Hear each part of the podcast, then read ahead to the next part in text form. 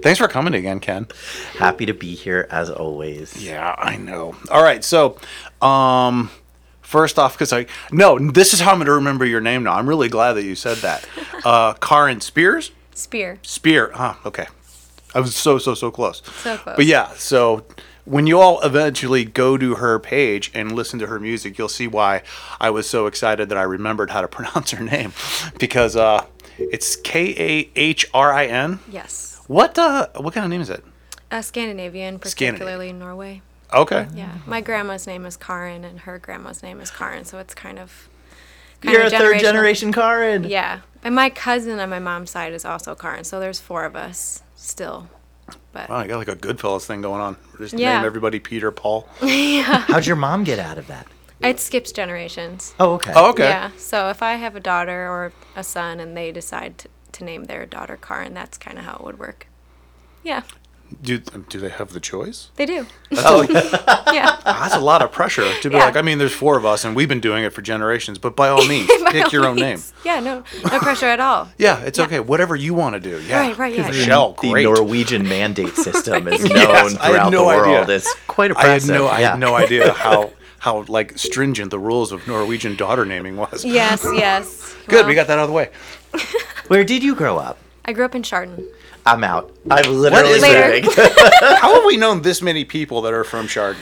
Have the you running interviewed- joke is that Chardon Isn't a comes real- up every time Really? I appear here in this basement, and it's the most bizarre. The first time he thought it was a made up place. I yes, I thought it oh, was. Oh, a I thought it was like mythical land. Mordor. Like, Well, it is out in the country. Yeah, it's like 45 minutes no- northeast of here. Oh my gosh. yeah. Wait, Some that was where Yeah, that's where Sarah was from. The bisexual green witch. Wow. Green Witch? Was she a Green Witch? Yes, that was her whole thing. Was that she uh, specializes in herbal tinctures and tonics. And Anyway. that's all I remember. Anyway, okay, Sweet. so Congrats on Chardon. yeah, that's so fun. Thanks. Yeah, thanks. Now you are. Oh, and we actually do have something in common. Was you played basketball at John Carroll? I did. Yeah. I also did. You did. Oh yeah, I did. I That's really, really amazing. did. That's why it was kind of funny when, as I was like kind of going through your profile and s- saw your Facebook, and I was like, oh my gosh, you played ball too? That's so funny. Yeah. Yeah, it is. So Yeah. good for you. Recently too, because you're youngin. Yeah. Graduated in 2019. so 2019. three Oh. years fresh. There was Yeah. some drama at John Carroll during that time. That's when they had the drag show canceled. Yep. Uh, and people were pretty up in arms about that. Yeah, I remember that. I wasn't super involved at, because I played basketball. I like spent all my time either in the classroom studying at Lyft or at practice. So I didn't really have much time other than some campus ministry to be involved in in extracurriculars. So I don't know what happened with that, but I do know it was canceled and people were really upset. And what position were you on the basketball court? I was a point guard. Okay. They score the points. No, they I passed. They distribute. Is that truly I really liked how correct? you, Oh, you yeah. wanted to get into that though. I, I really I appreciate you wanted. I to was get all in. in on my explanation. Yeah. I could see if, if that had been like if you'd said shooting guard and he Mm-hmm. said scored all the points and you agreed. I mean, he would change like his profile to like you know, I would update sports my LinkedIn. I would update my LinkedIn. yeah, it's like Better at sports ball. yeah, yeah, Sports. amazing athletics. yes. Oh, that's amazing. Amazing. I did not. uh I mean, you were saying like so you're either working out, studying, or yeah. I had a lot of free time. Yeah. Uh, I think I don't know if school got way harder, um, but no, I didn't. I didn't have an issue with that. I had a lot of free time, even Yeah. in season. You weren't at John Carroll. yeah, Well, I thought you were in Akron. I'm from Akron. I went to school at John. Carroll. They let us go. leave sometimes. Oh, I didn't know that. Yeah, yeah. I thought that was Let a me let, let, let me see the city limits to explore 40 minutes north. Okay. Did you know that you wanted to play basketball in college? I did, yeah. When I was, well, when I was 12, I, actually, when I was 11, I got to join my first travel basketball team. Yeah. And I had played like every sport in the book up to that point. So once I started playing competitively, like beyond rec, in the sixth grade, I was like, oh, this is super fun. I want to do this, like, above everything else. Yeah. So I got linked up with a trainer when I was 12, and he sat me down and asked me my goals, and I said I want to play D1. And so he said, okay, I'm going to train you for that. So we trained that way for four years, and then he unfortunately passed away. And I don't know, it was like I started in high school, I started talking with a bunch of different schools, all D1 through D3, and was just really egoic and wanted to be D1 to say I was D1. Yeah. But then I got a voicemail from the coach at John Carroll, and I was like, "What is John Carroll? I've never even heard of John Carroll." I, yeah. Yeah, I had no idea, and I was like, "It's you know, my ego is like, no, it's a D three school. You know, you're better than that." But then I went on a visit there, and as soon as I stepped foot on campus, it was like this It's a wave beautiful of place. peace. Yeah, I was Yeah. like, "Oh, this is where I'm gonna play." Before I had even met the coach or the the kids on the team or anything, and then I, I don't know, I was 16 and I just knew that's where I was going to school, so I stopped talking to everybody else and as soon as I got to tell my coach that's where I was thinking about going, and he said, "That's fine." That was it for me. So We have, That's- a, we have a big rivalry with them, don't we? With Chardon?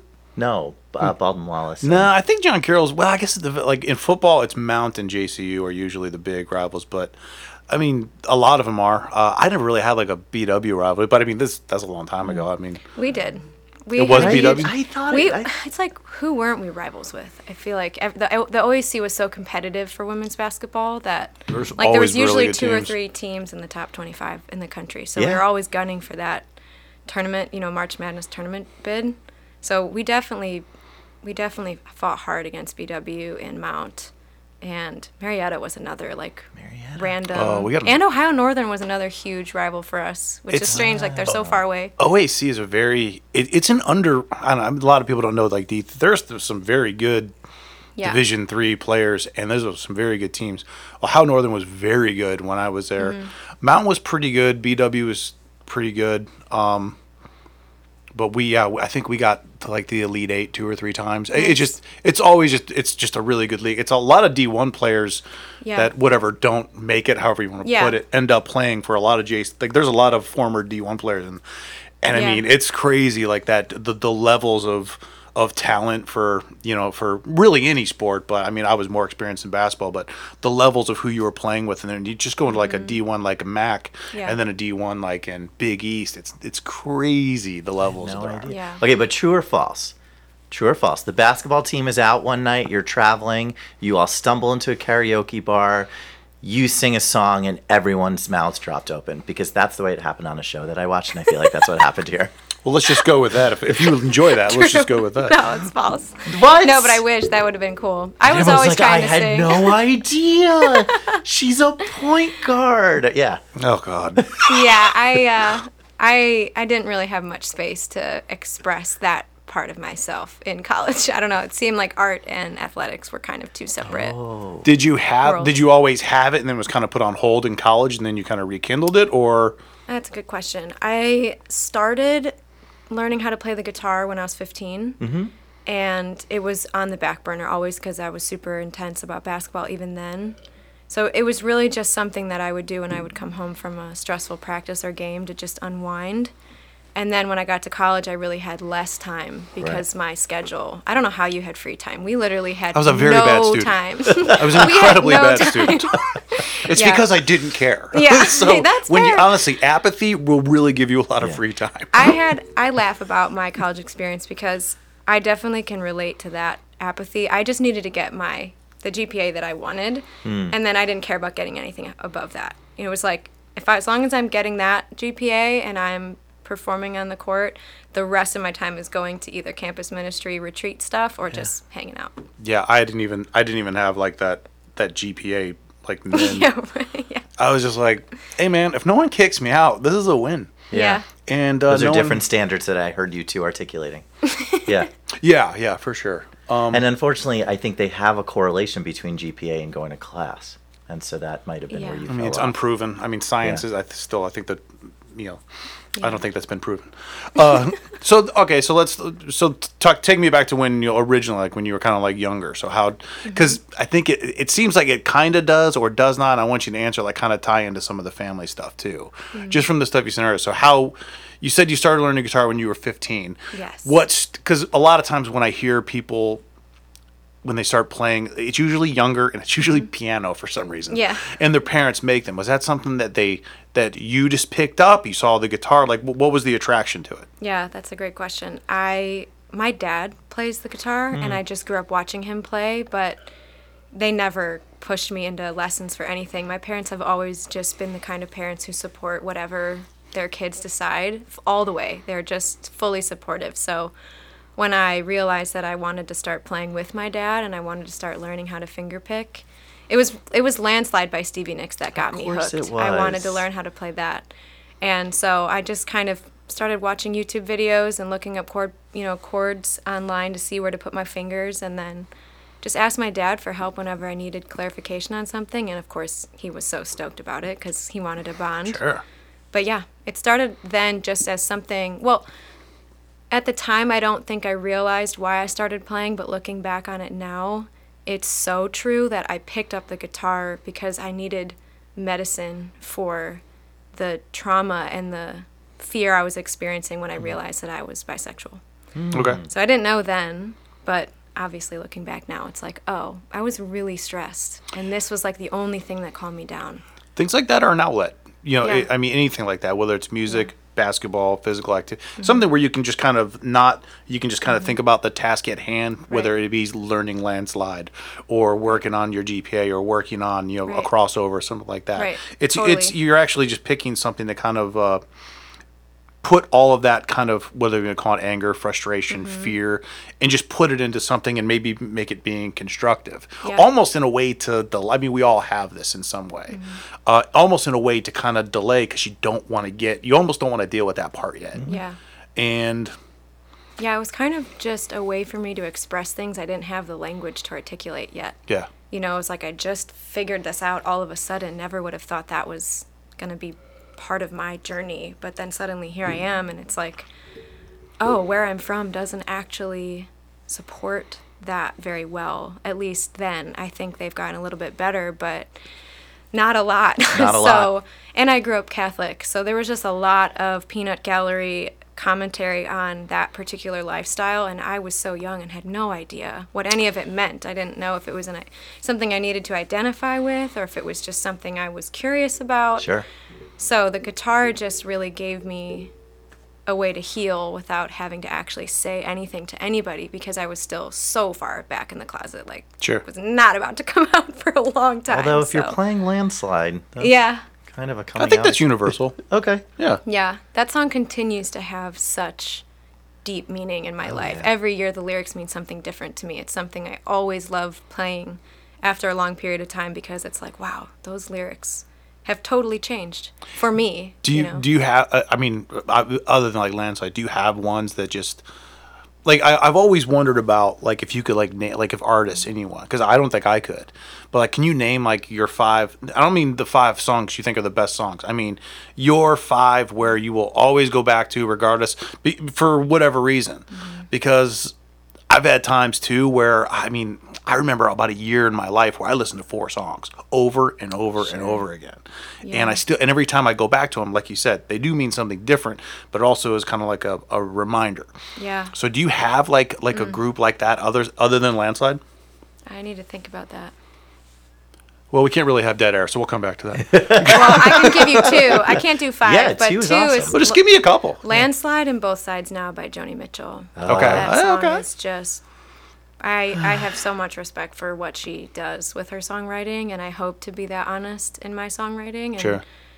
yeah, those two both they just the the lyrics transcend so much for me. It it continues to it but they both make me cry. Yeah. Yeah. Yeah. Some of those are super Joni visceral. does Like that. they. Yeah. Yeah. Some of them they. It's it's amazing like what what stuff like that can do. It really really Yeah. really can. It can take you like to a certain spot, to a certain time, Yeah. a certain feeling, a certain person. It's Yeah. it's nutty. That I think that's why so many people, musicians or not, are kind of drawn to music. And whether it's the, just the this whatever you would call like a simplistic pop song that you just want to kind of forget. Sure. Not forget the song, but you want to forget everything. Like I've never really understood like stuff like uh. Oh, what do I care? You're gonna It's- insult me with whatever comes No. out, so I'm so excited. Yes. Okay, if you are on this, then yeah, it will be an insult. I'm fine with it. I somehow, for a work, ended up going for a work trip. Ended up going to uh, at the the Cleveland Brown Stadium to see like all these country artists, and it was like, uh, no, no. and I was just like, I am, I don't fucking get it, man. But this place had. 80,000 people in Yeah. it having the time of their Oh, yeah. lives. Yeah. So I can't really say it's not good Yeah. because I'm, I'm thinking about it like that. They're, they're they're not like, oh, yeah, man, like, uh, Yeah. what's his name? Toby Keith. He's so amazing. Probably not, but maybe they just like that music to just forget about everything else. Yeah. But then you also have other ones that are obviously a lot more meaningful to you. Mm-hmm. Do you have a centering song? Do Oh have a- yeah. what's your one centering song? Uh, It is uh, Ever Foreign Flag by Team Sleep. You just made up words and put them. To, have you heard of whatever I have he no just idea said? what you just said. so I'm a really big uh, uh, Deftones fan, and that's been my favorite. And it's it's a mm-hmm. side project of the singer. And the very first time I heard it, it's simple. It's like two minutes twenty seconds. It is very fast, very simple, but that I'll always I will always listen to that when it comes on in the car, everything. I will always listen to that. I love the song.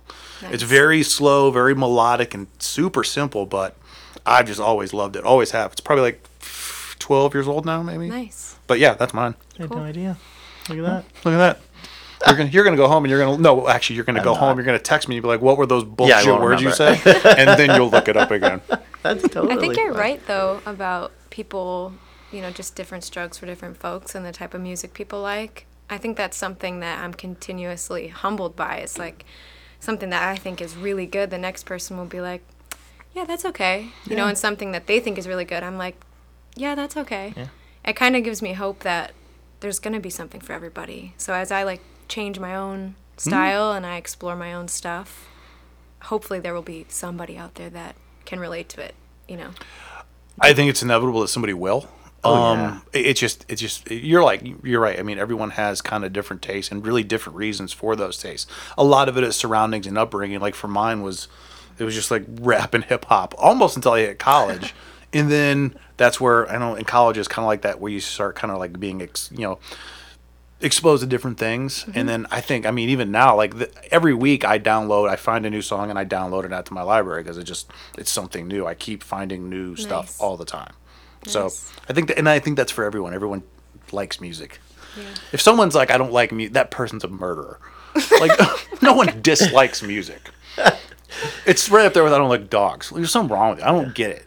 I'm sorry if you guys don't like dogs. I do think it's funny though when I, you know, ask people, "So what music are you listening to right now?" And they're like, "No, No. nothing really." podcasts. I can't. I can't relate to that. I wouldn't I go as far either. to say they're a murderer, but I would definitely say I'm so different than that. I can't function for a day without listening to something. I can't. I'll, I'll stand by my I will go back home. yeah. Like if, if if my phone dies or I, I show up to the gym and I brought the wrong adapter for my headphones or something like that, Yeah. I literally turn around and go home because I, I can't function. Oh, I- walking yeah. out in the world or just being there. But I'll yeah. double down on the murder thing. If you work out without music, Oh, I go home. I could never. if I got if I got to the Although if I, I, got think to you the would think I'm a murderer based on what I'm listening to there, because I'm like at a Lilith Fair concert there at the gym, and it's getting me. I wouldn't say pumped. murderer. No, No. Uh, that- that's what that's what a that's what that's We what that. gets that's Yeah. what gets you on the bike. But Yeah. if you just go there and in silence, you're just running, you're No, looking oh, straight I think ahead. That's so weird. That's- that person's a no, murderer. I think murderer is strong. I would say sociopath. I'm sticking with it. I don't Yes, care. I'll I would- double down. I would say sociopath. Because if I go to the gym or anywhere and all of a sudden, like either like my AirPods are dead or for some reason the music's not playing, I turn done. around. I'm going to Wendy's. Okay, wait a second. So I'm starting to connect some of the dots, and now I have about 42 questions, but we'll only Okay. do one. So you are wrestling with your identity, mm-hmm. and you're trying to figure out your identity and, and who you are and how you relate to the world. Mm-hmm. And you made the decision to go to a faith affiliated university.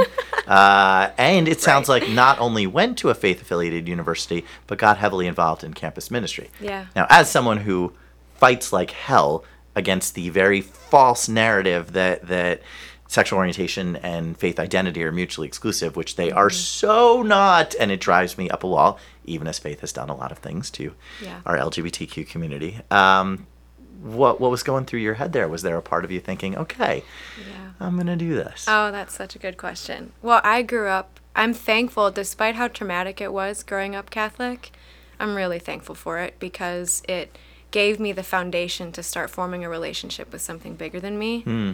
And when I got into college, John Carroll, though it was a Catholic university, I didn't really think about that when I decided to go there. It was solely like, I feel peace playing basketball here Yeah. and studying here. I didn't really pay any attention to the fact that it was Catholic. It wasn't until I actually got immersed in the student body that I realized, oh, I'm different.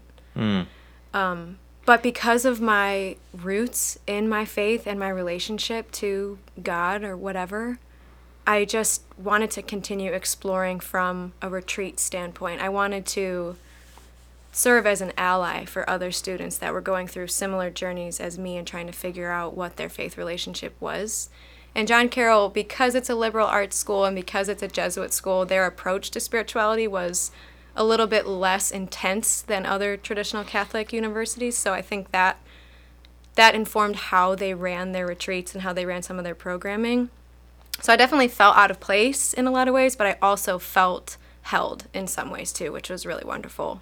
And the friends that I have from college that I met in campus ministry are some of the most welcoming people I've ever met. So it's kind of like I don't know, maybe I just got lucky and found Yeah. myself in a Jesuits good are pretty. pretty. I think I forgot that that John Carroll are Jesuits. Yeah. I have a degree. See, we all have degrees from a Jesuit institution. Yeah. Oh, nice. Uh, and yeah, they were pretty good. yeah.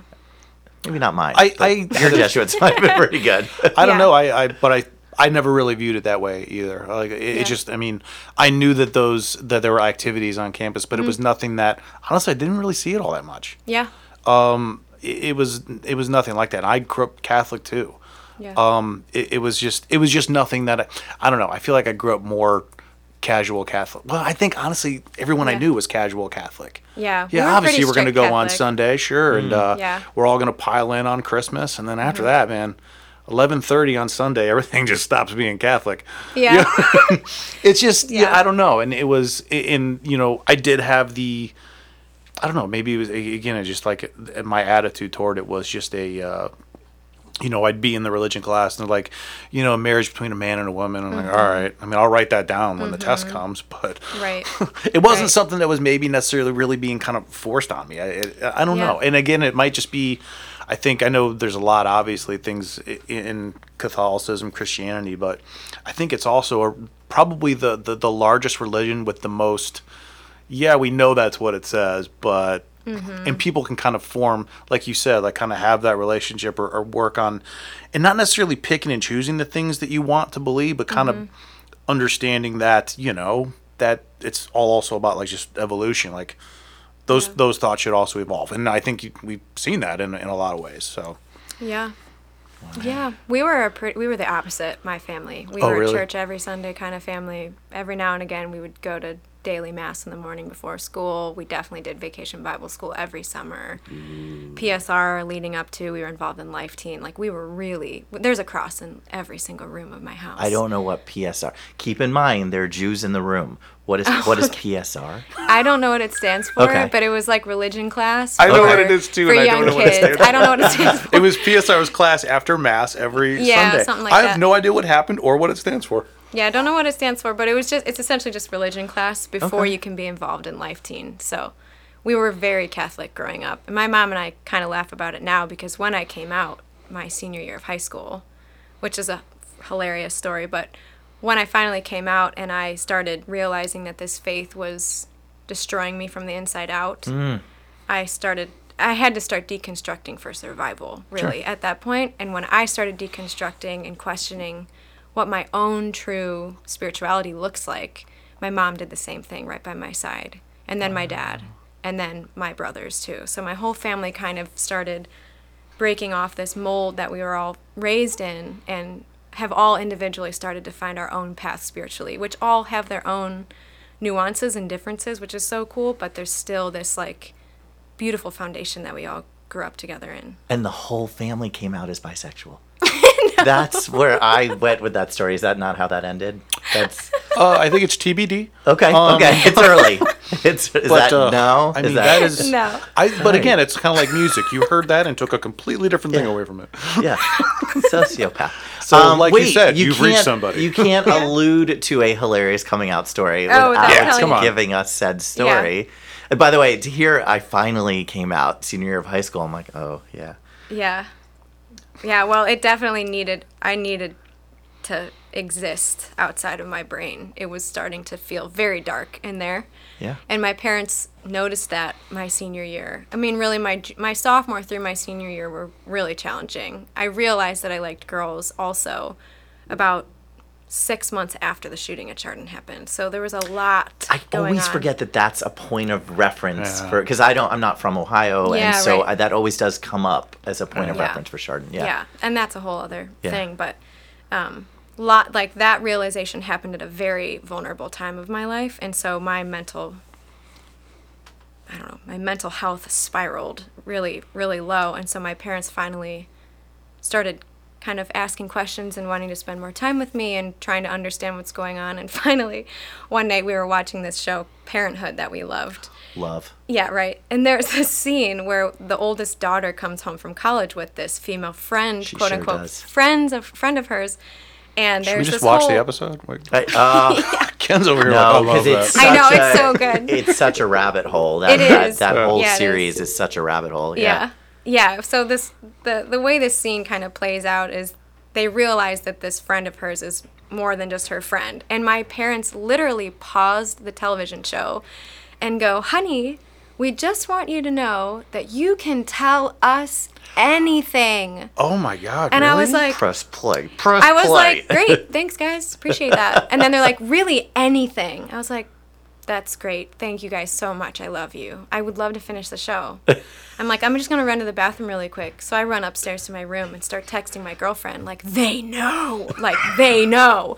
And she's like, What do you mean? I'm like, they know. the cow has left the barn. Yes. The cow has left the Yes. barn. You're yeah. just like Yeah. fucking parenthood. yeah, so they ended up playing the rest of the show, and at the end of the show, my dad was already asleep, so he was like out. But my mom went right back at it, was was saying, you know, you can really, you can tell us anything, and I'm like, great, mom, thank you so much. I'm going to bed, and she just wouldn't let it go, and then was like, so what's going on with you and Beth? We'll call her Beth, Yeah, my 'cause her my name was girlfriend at Beth, the yeah. time, right? Because her name is Beth, Yeah. right? What's her last name? Uh, Beth. yeah. Beth, oh, It was Beth, Uh, Beth. that is so parenthood. so If she it was is like, Beth "What's Beth, going I'm on?" certain I can find her. Beth Beth of Chardon? Yeah. Beth Beth, how many Beth Beths are She's still there. She's I know a witch there who can help us. Yeah. yeah yeah so she kind of just asked me straight up what's going on and i kept trying to avoid it and kept saying nothing we're just friends you know and then finally i just started sobbing and was like i'm sorry and she she was so supportive and loving but we had like about a year we had i don't know eight ten, uh, eight to ten months i would say of kind of struggling because she had to wrap her head around all of her dreams for me changing potentially and struggling. Really, her biggest contention point was the fear that she was supposed to save me, like Right. that I was her responsibility in that regard. So it took her about a year to really come to grips with the fact that I don't need to be saved and that I'm perfectly wonderful just as I am. And that was really cool because it was tough at, at, at the beginning, but she did so much research and really dug in as a mom and really figured out how to be an ally, which is awesome. And we know that biphobia is legit. Um, and and the sheer number of, I mean, we can't even count the number of instances people saying it's it's a phase. You know, Oh you're- gosh, yeah. Oh, yeah, Sarah talked a lot about that too. you're can be, you can change. There's You're so many. Yeah. yeah. Yeah. It's yeah. a pit stop on the highway to being gay, or yeah, Right. Yeah. Oh, that's so. That's, That's, so I. I think uh, that was uh, I think Sarah had said the exact same thing. Oh, did she? Was that that there was like the, the, a look of not a look but a feeling someone's like bisexual yeah you'll get over that yeah. yeah. like literally like someone will say you'll get over it. Yeah. that there's an interesting gender dynamic to it as well because I think that that you know so often uh, bisexual females are told y- you'll you'll work through that. right. and bisexual males are told cool you'll be gay in a month you know? And so it's like different paths towards different ends. Right. and and and uh, you know look the the associations that this society has with bisexual women with the whole pornography industry and like yeah no that's just that's okay. It's economic right. your sexual Right. orientation is So economic ridiculous. Yeah. and so I, I know that that and, and we talked about it with, with her Mm-hmm. as well just just about peers even struggling with it. Is that Oh. something you ec- encountered yeah. Yeah, I didn't because I was in the closet pretty much my entire high school career. My parents found out at the beginning of my fall semester in, in high school, senior year. Um, but I didn't come out to any of my friends until the end of my freshman year of college, and that was Usually the opposite. That's so often you hear about coming out to the friends, first. Yeah. Well, if it was up to me, I probably would still be in the closet if my mom hadn't dragged me out first and then my friends hadn't dragged me out second. Fucking parenthood. Yeah. Yeah. Yeah. So my I gotta watch of- this fucking show. I know. it will destroy. It will destroy you. Yeah, it's so good. Yeah. It's so good. But yeah, end of my freshman year of college, um, I was I started imploding again. I was mm-hmm. on a my, my basketball team unfortunately was super homophobic and the things that were said in the locker room were just foul. And, Really? Yeah. So I just you know receded back into the closet further and further and was feeling so alone. And my friends just like my parents started noticing that I was withdrawing and isolating myself and finally one night just called me out and were like, What's going on? You know, why aren't you talking to us? We know something's happening and you're not communicating and we're worried about you. And of course I said, Well, I can't you know, I can't talk about it. Thank you so much for your concern, but I still can't mm-hmm. talk about it. But then two of those girls left the room and the one was still there and she said, "Okay, I just want to open up to you about something that I haven't been able to share with anybody here because I want you to know that you can trust me with whatever you're going through." And I said, "I'm so here to listen and support you in whatever it is that you want to share, but I still am not going to share what I'm going through." And she said, "I'm bisexual." And I just started weeping and we embraced like Ah. just this overwhelm of relief that oh my gosh i'm not actually alone and so from that point forward her and i became thick as thieves and just started doing everything together because we could finally exist in this form of our lives and talk about our, our exes from high school and talk about the struggle coming from catholic families and and christian families and just like going to a catholic school and trying to figure out how the heck to to be ourselves without feeling so paranoid and paralyzed in fear.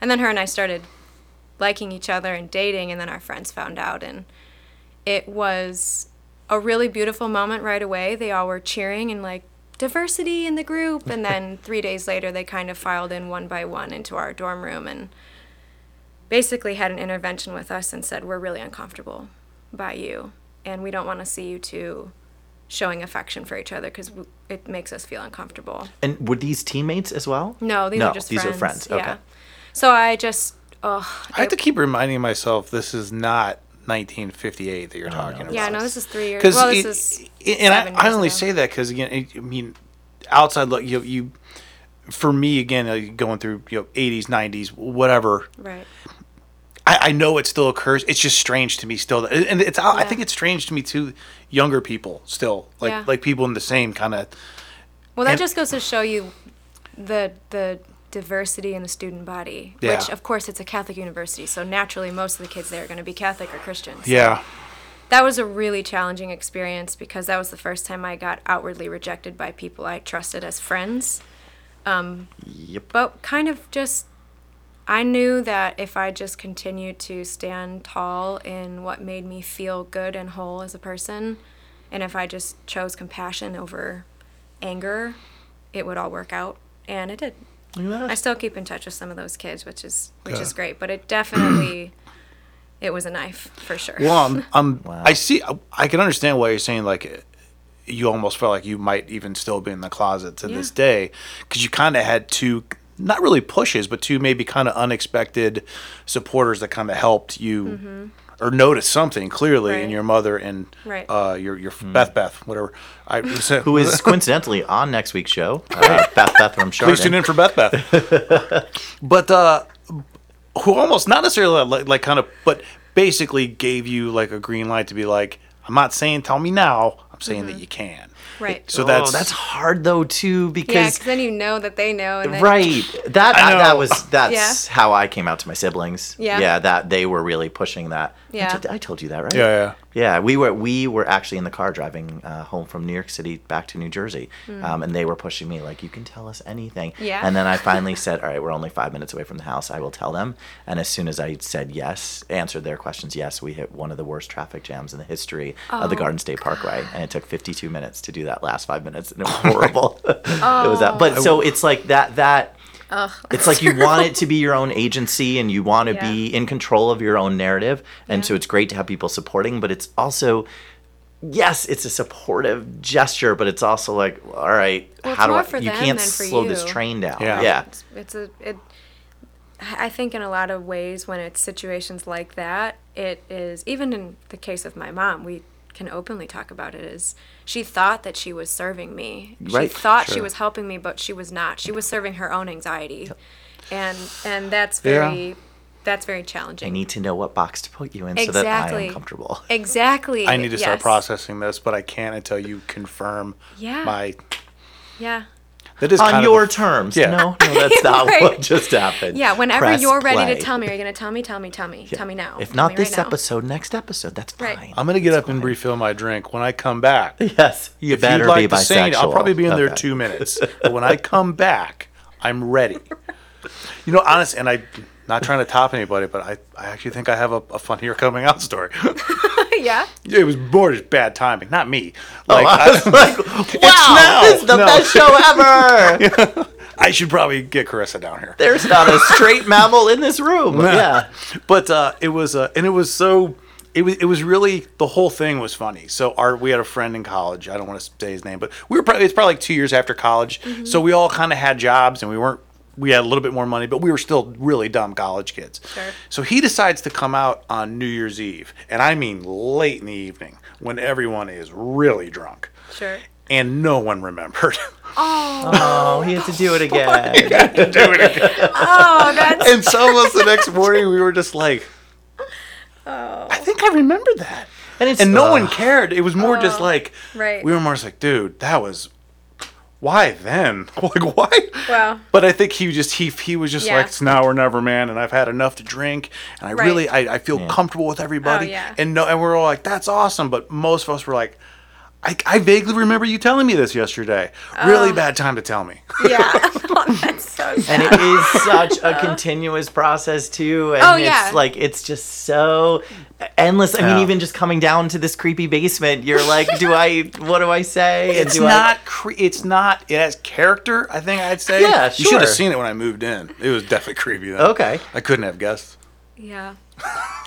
Come it's come a while like come a long way i'm just saying that like you still have those moments of like i, I would imagine Oh, yeah. i mean i had it today in the house when a locksmith came over um, and not like Mm-hmm. th- there was just i was on the phone with someone else having an extraordinarily gay conversation uh, and, I, and he came over in the middle and i had to finish the conversation i'm like oh you know and i had that moment of am i going to do some code switching am i going to moderate my tone or modulate my tone and Sure. so yeah continuous process you, your dude just let's just call him jim jim he had to do it he had to do it twice I love mean, it. you, you know, practice and then he got It right. is real though. Okay. The- It was still to this out day. Every time I've seen him, I'm just like, I really can't.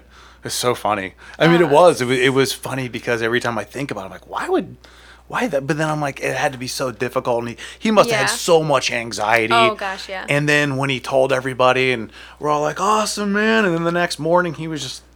It was very clear that not really everyone remembered, and he was like, "I can't fucking believe I have to do this again." Uh, I and it was though still just you- fine, just even funnier. when you play this back, you are going to hear yourself say, um, I, I don't want to top anybody, but my coming out story is a lot better. So I just think that that's where the episode should end. Uh, 'cause I that's agree. literally what you Yeah, said. I like, agree, Yeah, fully. and then and then I'll just I'll, I'll do an, my own little I'll I I'll add it. into it later. Like tune in next week Tune for the exciting week. conclusion. Right. with Beth. So you guys got to come back. Yeah. Great. even though you know the answer. Great. Graduated with a degree in. International business and Spanish. Oh well, that's why you didn't have any free time. Yeah.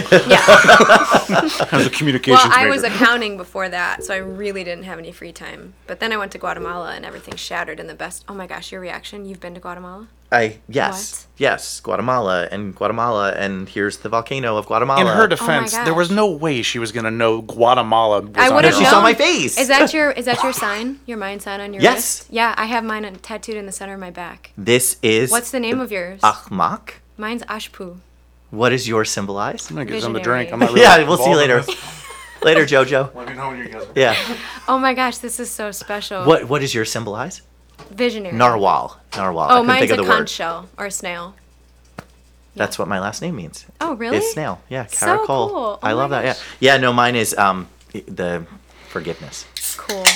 Yeah, mine mine I know it was like the animal that it represents was a snail, but the word that was on the back of the card was visionary. Amazing. Yeah. And so you went to Gua- did you do a mission trip to Guatemala? Uh, yeah, not so much a mission trip, but uh, more of a service trip. Sure. It was through John Carroll, which was part of my involvement with campus ministry, as they did these immersions to other countries. Oh, they did do that a lot. Yeah. And I think there's a lot of beautiful things about the immersion program, but I do think that there there are ways to improve it in terms of building more long-lasting relationships with the people there. Yep. I think the going there for 10 days and coming home, while there's advantages to that and it certainly changed my life and I'm thankful for that, the lack of return in going back and seeing those people again and again and again, I think is something that definitely could be improved upon, but I feel like it was like Panajachel and you were where what were you all doing there? We were in, well, we stayed in Guatemala City, but then we traveled about 45 minutes north into this little mountain village called Chinautla.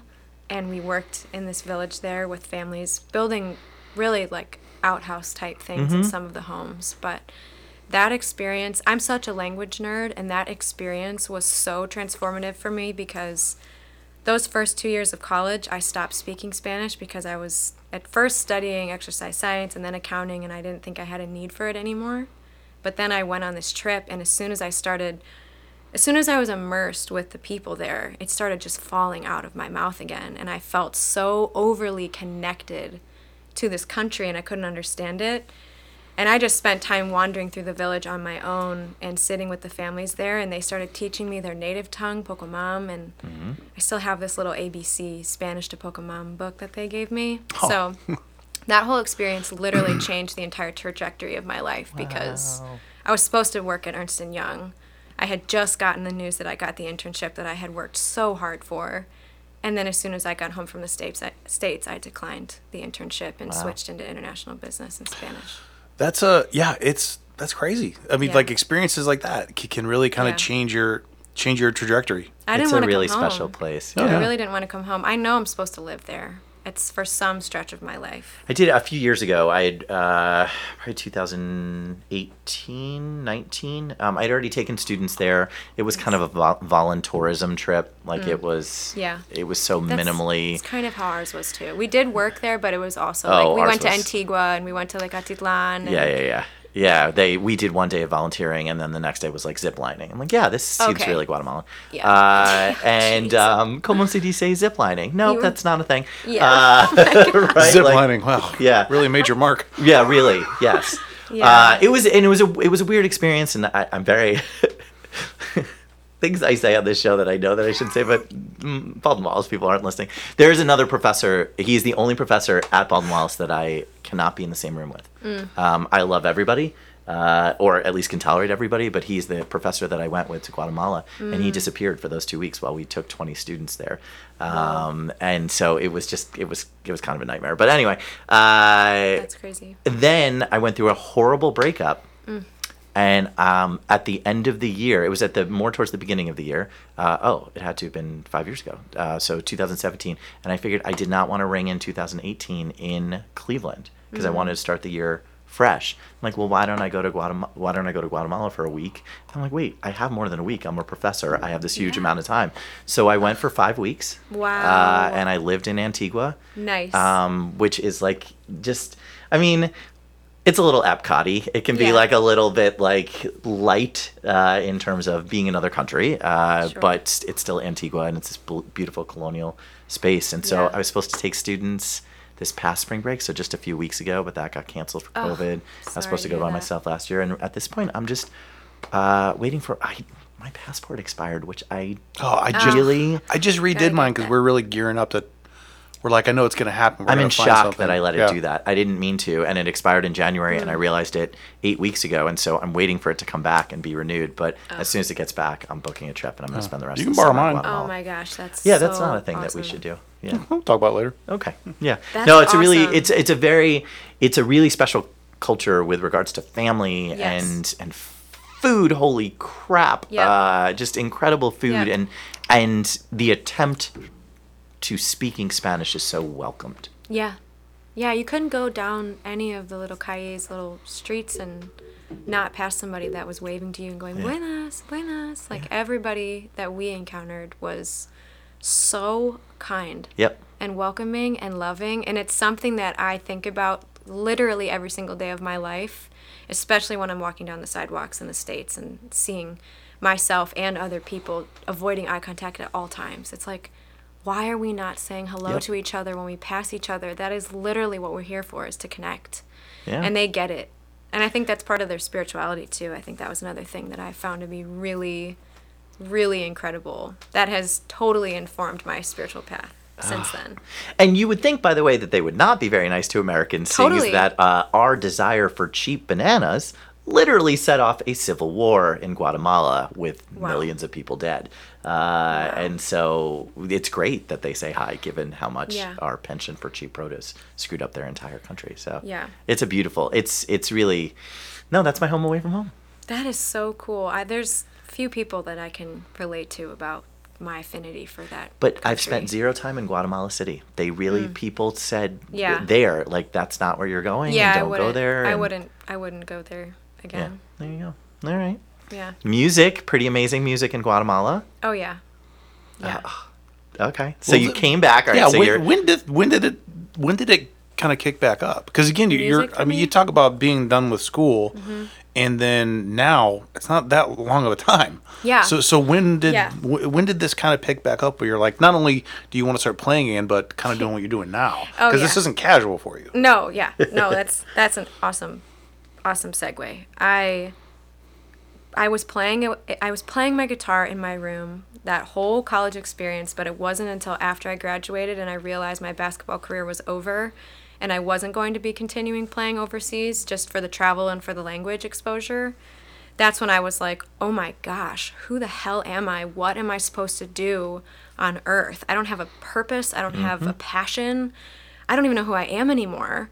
And that lack of clarity and the overwhelm of confusion that I felt during that last semester, last couple months of that semester, totally catalyzed this whole new journey for me, which was traveling around the country. And so, June 1st, right after my graduation, I bought a bike and I cycled down the East Coast for two weeks with a friend I knew from high school and her two friends just to clear my head and figure out what to do next. And it was on that first experience traveling that I found music from a songwriting standpoint and I started actually expressing my feelings with my own words through song. Whereas before everything I was doing was just covers in my room. But that cycling trip really I started I started to speak and I started to use music as journal entries for me.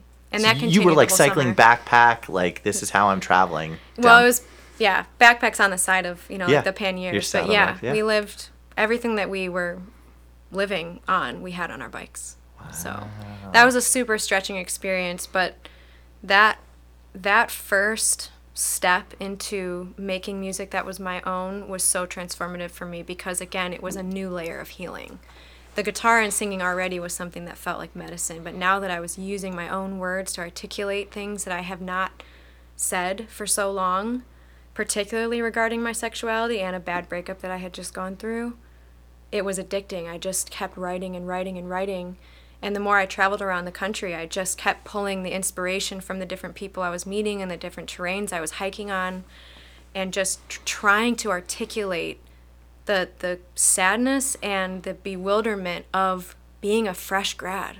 Like we don't talk about that very much, but it's really hard to graduate without having a plan. You uh you alluded to that a little bit when you were talking about like the the last couple months moving and moving to when you're finally done with school Mm-hmm. Oh, and yeah. realizing wow that thing I wanted to do that's not happening. Right. Everyone actually well most people I think do have that.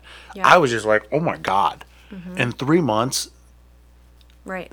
I'm gonna be it's on my own. Someone is really going to expect me to do something during the day. Well, and some- you know, I'm gonna it's it's like terrifying. Like like Yeah. thoughts of just like I have no. You almost start having regret. You're like, what have I done for the last four years? I am not ready for this. Yeah. I'm not ready to be an adult, even though you're still just a kid. Yeah. It's a very weird feeling.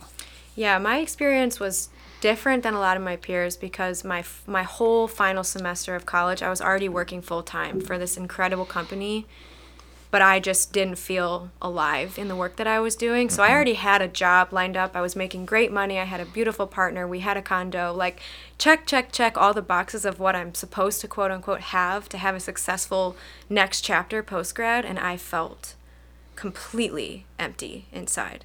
So I kind of just took everything that I had that wasn't aligning with me and threw it up in the air and was like, I have to forge my own path that's totally different than than what I'm doing right now. And that's when traveling came in. I was like, I'm not going to figure out what I'm supposed to do with my life sitting at this desk from from 6:30 in the morning until 4 p.m. I have to do something else. It's a good reset. Yeah. It's a good to, to I mean I mean It if there's a better way to to kind of I don't want to say find yourself, but kind of like you know find out Mm-hmm. which way you want to go because you're not. If it was that easy, everybody would just be like, "All right, man, I'm just going to go backpacking for a month and I'll figure it out." Right. It's more just kind of realizing you don't have it figured Yep. out. Yep. There's some And surrender there. yeah, Totally. I think you have to. Right. And sometimes it takes people longer than that. Yeah. I mean, some people will sit at that desk for four, five, They six, will. seven, ten years, They will. and then be like, "My God, I can't do this anymore." Yeah. And then sometimes they're like, "It's too late. I can't go. I can't back out now. I have this to worry Yeah. about." It's it's terrifying. It, Yeah, it really, definitely. really is because there isn't really. If there was an answer, I would give it to everybody. That way, no one would have that anxiety. Well, but it, just it- happens. It felt like sitting at this desk, this desk, and getting to that point of like, I'm in too far and I have no idea now what to do. That felt scarier than throwing everything up in the air and doing something totally different. Right. It felt like free falling off a cliff. Like Yeah. I have no idea what I'm doing, where I'm going. I have this X amount of dollars in my bank account that I'm just going to blow and travel and try to figure out what city do I feel comfortable and seen in? What profession makes me feel alive? What kind of relationship makes me feel empowered and comfortable? And what do I actually want my life to look like? And that's when I that's like where the album was written was along that. and you said journey. A place where you can be seen. It, Yeah. it- to me, that's actually unique because I think for even still now, sometimes I don't really want to be seen. Most of the time, I think I don't want to. I kind of dig being ignored or, or left alone because Yeah. I just don't think that I. A lot of times, especially when I was younger, just, I'm like, please, please, I don't want to be seen. I don't have anything to offer. Yeah. I That's guess when kind I of a say scary thing, yeah. when I say seen, I mean more so on a spiritual level, Yeah. not necessarily like I don't want to be in the spotlight at all. Um, I definitely learned that being a point guard. I like being the one that's always under the radar and sets other people up Yeah. to be in the They- spotlight. So they but pass it to the other people. Thanks for score the walking me through that. Yeah. Appreciate Right. Clear it out. God, Here you're, you're so good at Yeah. athletics. I know. yeah. But yeah, like to be able to walk down the street holding hands with a woman and not be stared at. That's kind of what I was looking for, you know? Okay, so when you say seen, it's more just be yourself, be To be- comfortable. There's an to- authenticity. Exactly. I'm not trying to gayify everything, but there's a pretty strong LGBTQ thing there of Yeah. just like Yeah. how especially talking about how much you talked about being in the closet and Yeah. and so this idea of it's it's I am living my truth Mm-hmm. and in a way that feels authentic is big. So in a way, it's almost like not being seen. Like no one's looking at you because you're holding your girlfriend's hand. Yeah. No one's just like, oh, yeah, I guess. that's a couple. Yeah, that's a good way to put it. Yeah. That's what Mr. Cleveland is all about. That whole song on on the first record So is all yeah, about. I want to. So I, I, you were talking about like you know when you were kind of traveling and when you're biking and hiking, you're. I think you even worded as you're kind of cataloging Mm-hmm. or almost journaling your trip, but you're doing it not an actual journal. You're actually writing songs about it. Right. So is that first kind of album? Is that is there an overall theme to it? is it? Uh, it's I call it my happy accident album Okay. because even while I was writing it, I was I had no intention like I did not know what I was doing. I wasn't intentionally trying to write music. I just happened to have my guitar on my travels with me. On your bike? No, I only Oh, wrote. okay. Yeah, I was like, that question. doesn't seem balance wise. Yeah, You're no, it really definitely would not. that would not work. No, no, no, no. We're just a really good cyclist. Yeah. our our final destination on the cycling trip was this incredible place called the Hostel in the Forest in Georgia, and part of the community space was this honeycomb-looking dome room that was filled with books and instruments. And when I first walked in there, when we got there, I saw a Martin guitar in the case sitting open, and it li- I swear it literally was like, "Please pick me up Yeah. and play me." Yeah. And that's where I wrote Honeycomb, and that's where I wrote Mr. Cleveland. But my road trip, I went on a five week road trip Okay. after that. So I had my guitar with me then. And that's when I just started writing more and more and more and more. But there was no intention behind any of it, which is why stylistically it's all over the place because I, I was not conscious of what I was doing. It was really just random pages in a diary coming out through song form. And it wasn't until COVID happened that I sat down and got bored because my this video company I had started got shut down. And I asked, well, how many songs have I written in the last 10 months? And then once I saw them on paper, all laid out in front of me, I started piecing them together like, oh, this one kind of goes with that one, and this one makes sense. And then all of a sudden I realized, oh my gosh, this is an album and it's a snapshot of that whole summer. So then I made it. Is there- recorded it. because you're right. Like when I was listening, it is, and when I say like you mentioned, like all over the place, and it, Yeah. it's certainly not in a bad way. I, I I love a blend like that. Mm. You know, I like all different kinds, but yeah, there are different, and maybe Yeah. it's subtle differences. But like you said, when I listened to Mr. Cleveland, I immediately thought it. It started. I was like, that's kind of a country vibe. Sure. And then others are just more of a very more melodic, just kind of indie. I'm, I'm not even sure there is a label to it. Yeah. You know, just an acoustic, stripped down song Yeah. are there when you go back and listen to that is that something that you're are you hearing any of your influences in some of these or is it just as the way that it comes out I was just the way that it came out. Yeah. I think I could, if I went back and really tried picking them apart, I could totally find references of Stevie Nicks and other artists that I admire. But again, it was such an unintentional process. It was so unconscious that I can only say that it was just what came out. yeah After the fact, once I found a team and found Tori, my producer, we kind of started being a little bit more intentional in the recording process to try to make things fit a little bit more together. But the songs were pretty much done when we mm. went into the studio. It was really just, hey, my guitarist, can you play a cool riff over this instrumental section? But everything else was done. And can you talk about the the Red Road piece? Is that Oh, the Red Road.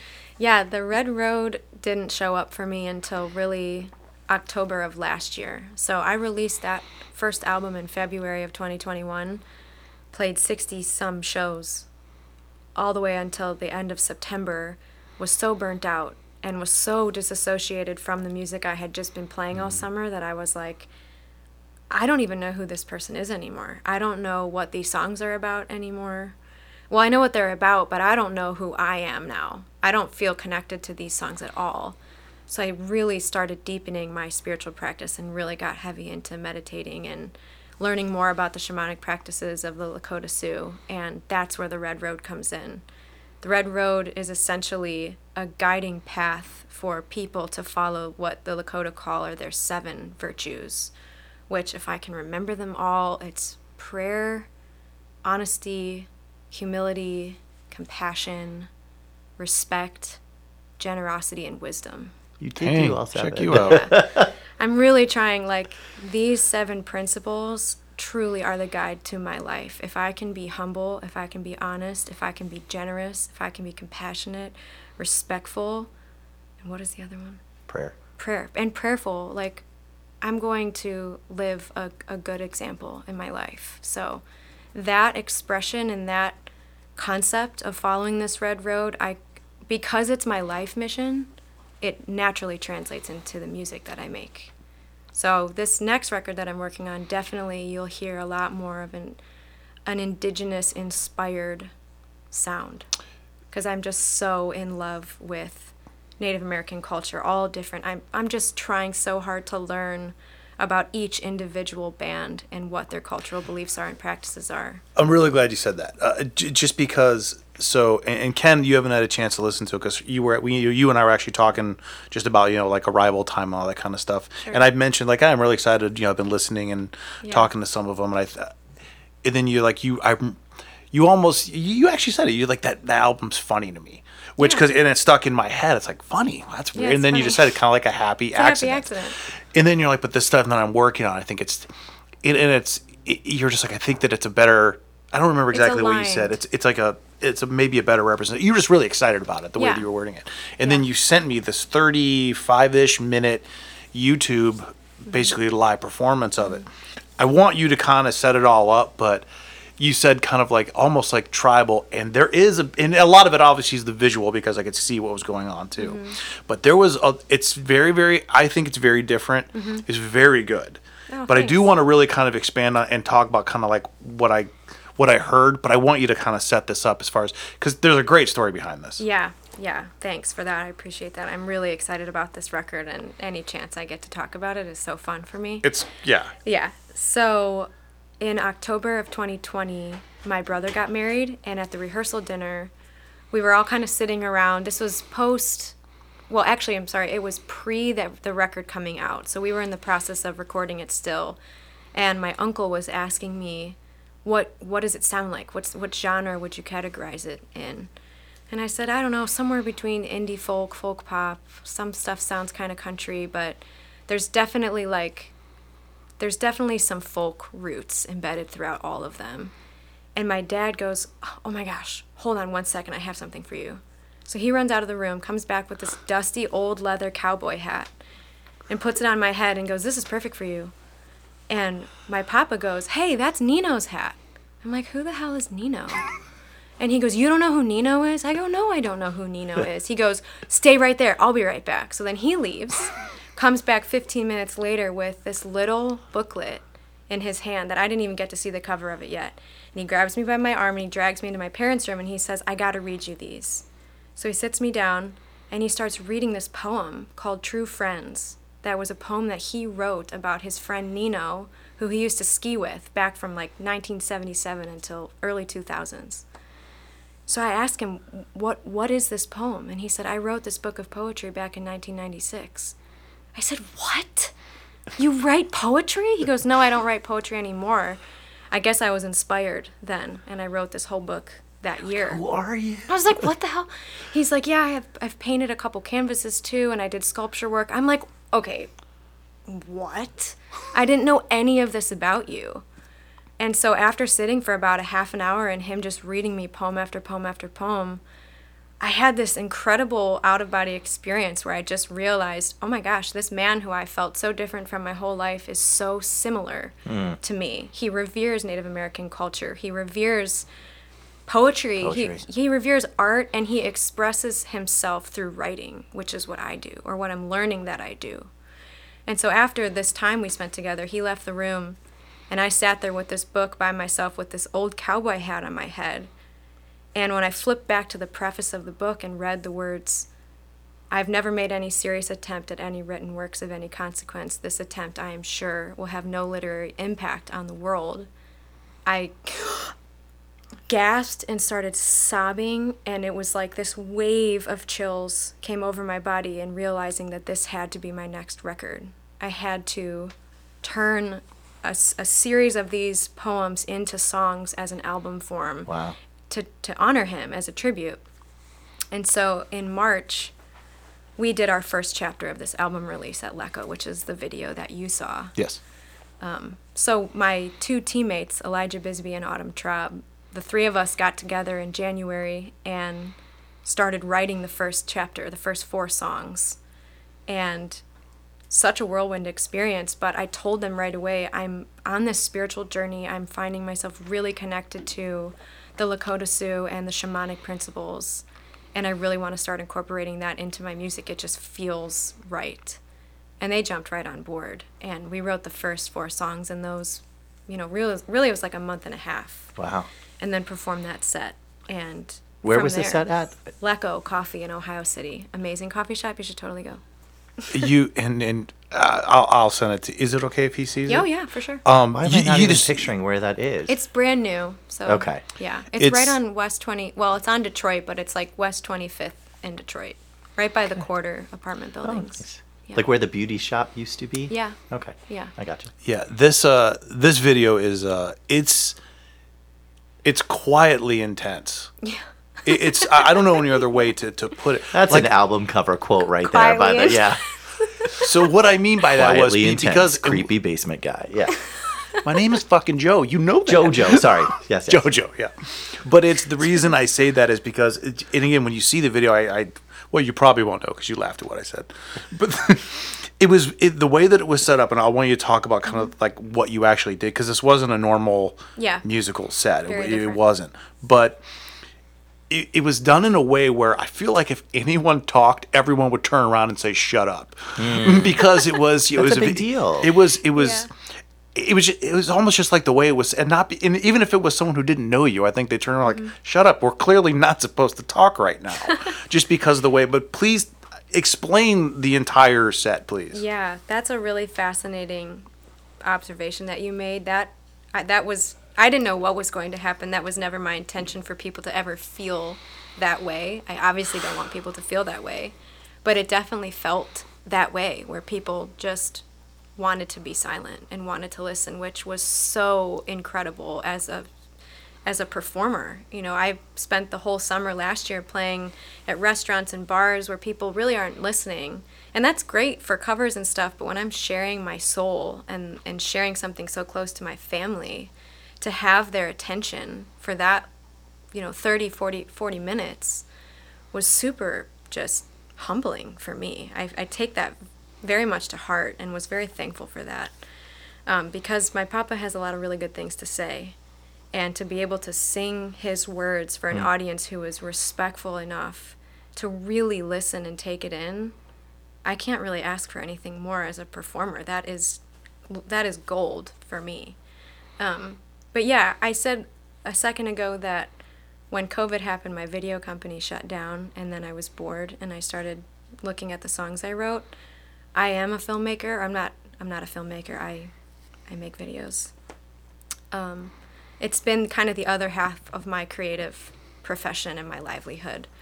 And I've kind of kept them separate up until that show where I, video world lived over here and music world lived over here.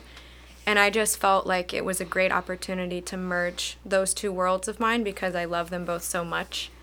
And so I had I actually had interviewed my papa the day after my brother's wedding and had him read each of the poems mic'd up on tape and I remembered that I filmed that and decided to use that in the show as intermittent segments in between each song. So the audience got a chance to watch my papa and hear my papa read the poems, the poem before I would sing the song. So they got to hear how the lyrics changed, they got to hear Wow. his perspective of it.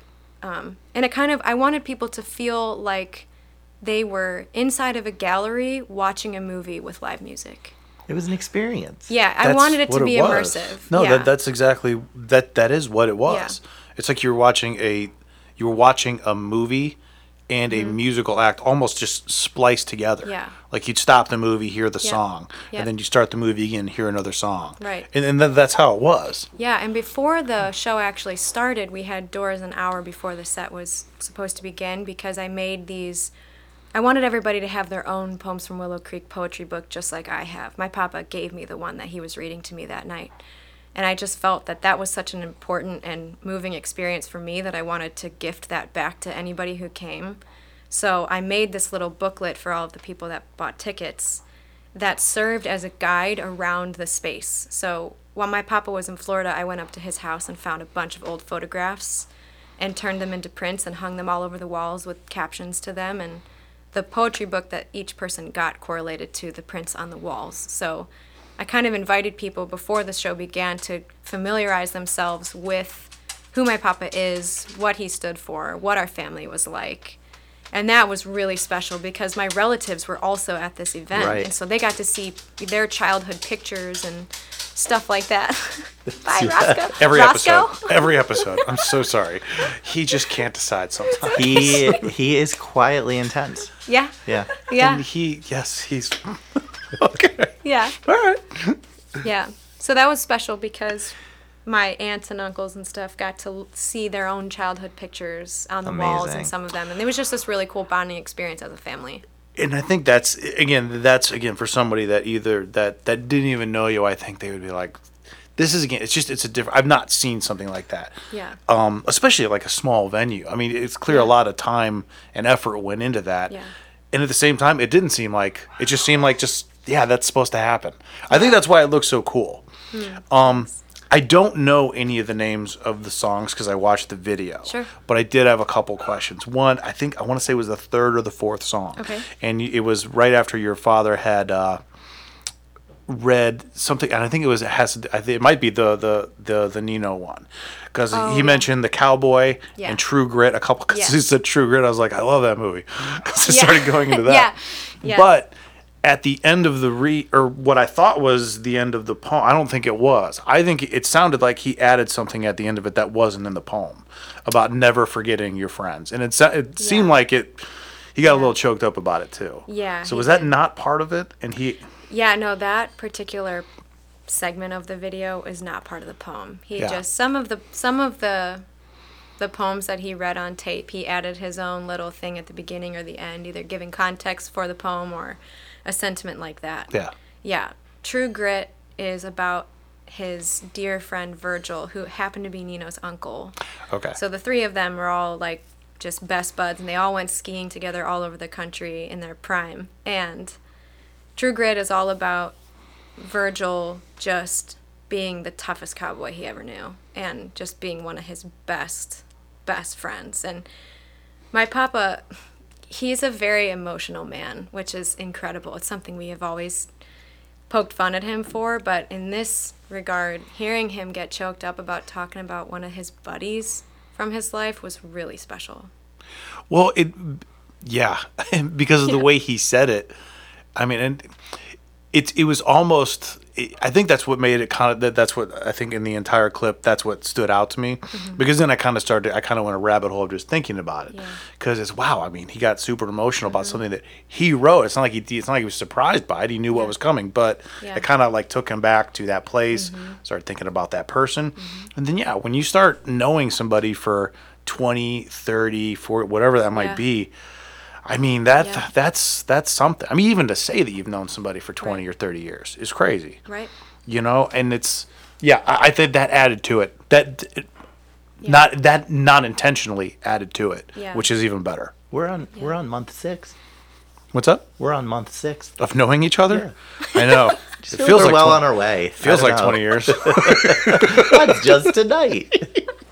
I want a song. I want a song. I'm sorry, I didn't get you anything for our anniversary, but yeah, It's let's okay. do a song. Yes, you did. You got me the gift of music. Oh, there you go. Yeah. It's my. To be fair, I have to give her some of the credit. Okay. Well, sure. So, uh, would you mind playing a song? Yeah, no problem. I'm one so second. excited. Okay, go for it. Yeah, so this song is actually from the second chapter of this album release, which won't be until June 17th. And the record itself won't come out until November 11th, but I just really love it, and I've been practicing it a lot leading up to this show. So this song's called And How We Did Run.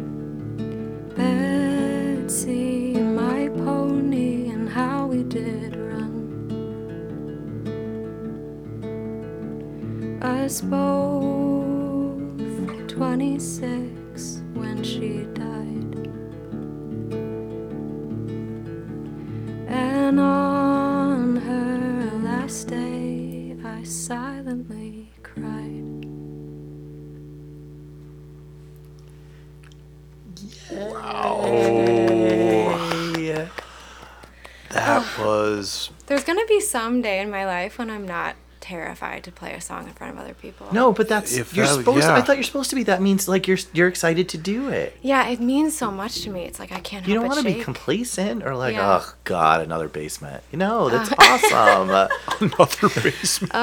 Yeah. that's um, okay. Thanks for listening. That was no, of course. amazing. That- thank you for doing that. Yeah. You know, especially it just I don't know. That's seeing live music, whether it's at a live venue or in my creepy basement. it's just, basement, it's just, it's always different. Yeah. You know, it's always different than hearing it, and that's Yeah. especially ones, especially after talking to you for you know north of an hour about, you know, your life, family, Mm-hmm. friends, you know, the things that you've overcome, are overcoming, how you got here, where you're going. That, that it's it just hits different and then hearing something like that. So, that was Mm. Really impressive. Thanks. Sure. It seems like the more intimate opportunities playing music for people scare me more than being on stage with like 200 people. Oh my people gosh, there. yeah. I can Like, totally see that. So yeah. it's so you'd think it would be the opposite, but it's not. Now, No, I- I well, do I mean, there's going to be a whole question and answer period now about what you just did. I feel that there was perhaps uh, during that song a wolf interlude, and there's a wolf on your arm. yes, there is a wolf on my arm. Yeah, the are you talking about the Yes. Yeah. Um, that's something that I've just started discovering my voice is doing that feels really good singing. It sounds kind of like a, a flute to me, like a bamboo flute or something like that. Um, but I can definitely see it being the sound of an, a sound of a wolf. Um, yeah, this tattoo, when I was a junior in college and I started exploring my spirituality a little bit more, I started meditating for the first time. And I kid you not, my first meditation I ever did, I was floating above my college house, looking down, like from a hundred feet up, and saw a wolf. They were all like this super ethereal, whitish, bluish, translucent color. And in the driveway, there was a wolf sitting kind of on guard that was a little bit bigger than life size. In the back of the house was a hawk far bigger than the house, wrapping its wings around the house. And then in the front was a blue heron, bigger than them all, standing with its arms, its wings kind of outstretched, almost creating a force field in the front of the house. And I was floating above it all, looking down at it like, what the fuck is this experience? And Those are Jesuits for you. Yeah. I had no idea. Well, this was like totally, totally on my own in in the very private of my bedroom as I'm just starting to figure out Amazing. what my spiritual journey looks like. And um, yeah, I realized over time I kept meditating after that on my own, and these animals kept coming back and kept coming back, and I started to realize that this is my spirit's true interpretation of the Trinity. So Ooh. the wolf to me felt like Jesus in a way, some kind of protective force. The hawk was more of the Holy Spirit, this ethereal wind, this wisdom. And the blue heron was just like the all knowing, you know, the, the, the great blue heron. Like Is there is there a heron there? Yes, the There- heron oh, is on the back. There it is. Yeah. I don't have the hawk yet, but it's next Okay. on the sleeve. Yeah. Amazing. Yeah, so that's what the wolf was about. There's a lot of uh, there, it's it, that drawing those together, especially, and then that, that that's it's impressive and cool and ki- almost kind of ties everything together that we've kind of talked about. As, as, as we're, I mean, even though obviously we don't know you well, but in the hour and a half, I mean, just that almost kind of tied every, a lot of things together that we talked about, mm-hmm. especially when you think about trinities. Trinities are actually they are really common in a lot of different cultures, mm-hmm. religions, Yeah. like obviously in Christianity, like in, Sure. in different like Gaelic and Celtic, it, it's Yeah. huge. Yeah. You know, it, it but then being able to kind of draw those parallels to kind of like what you're seeing, and then Yeah. translate that into Yeah. into you know art, songs, whatever mm-hmm. is Yeah. It ma- makes off, makes it more impo- more important to you. Right. It started off that way as an interpretation of the Trinity that was like fresh out of deconstructing, but now, several years from now, it's like, oh, those are just my spirit guides. They're my animal guides. Oh so okay, so you have chapter two's coming on June sixteenth. June 17th. Seventeenth. Yep. Yeah, it's on the rooftop at the Shoreway building, which is going to be so fun. You should love it totally there. come. I went to one party there, and I still talk about it all the time. Nice. Wait, I Ju- think it's July amazing. seventeenth. June. June 17th. Yeah, two, just That is about two weeks awesome. from now. Yeah. Yeah. That's a Friday. Yeah. Yeah. And then the whole thing on November.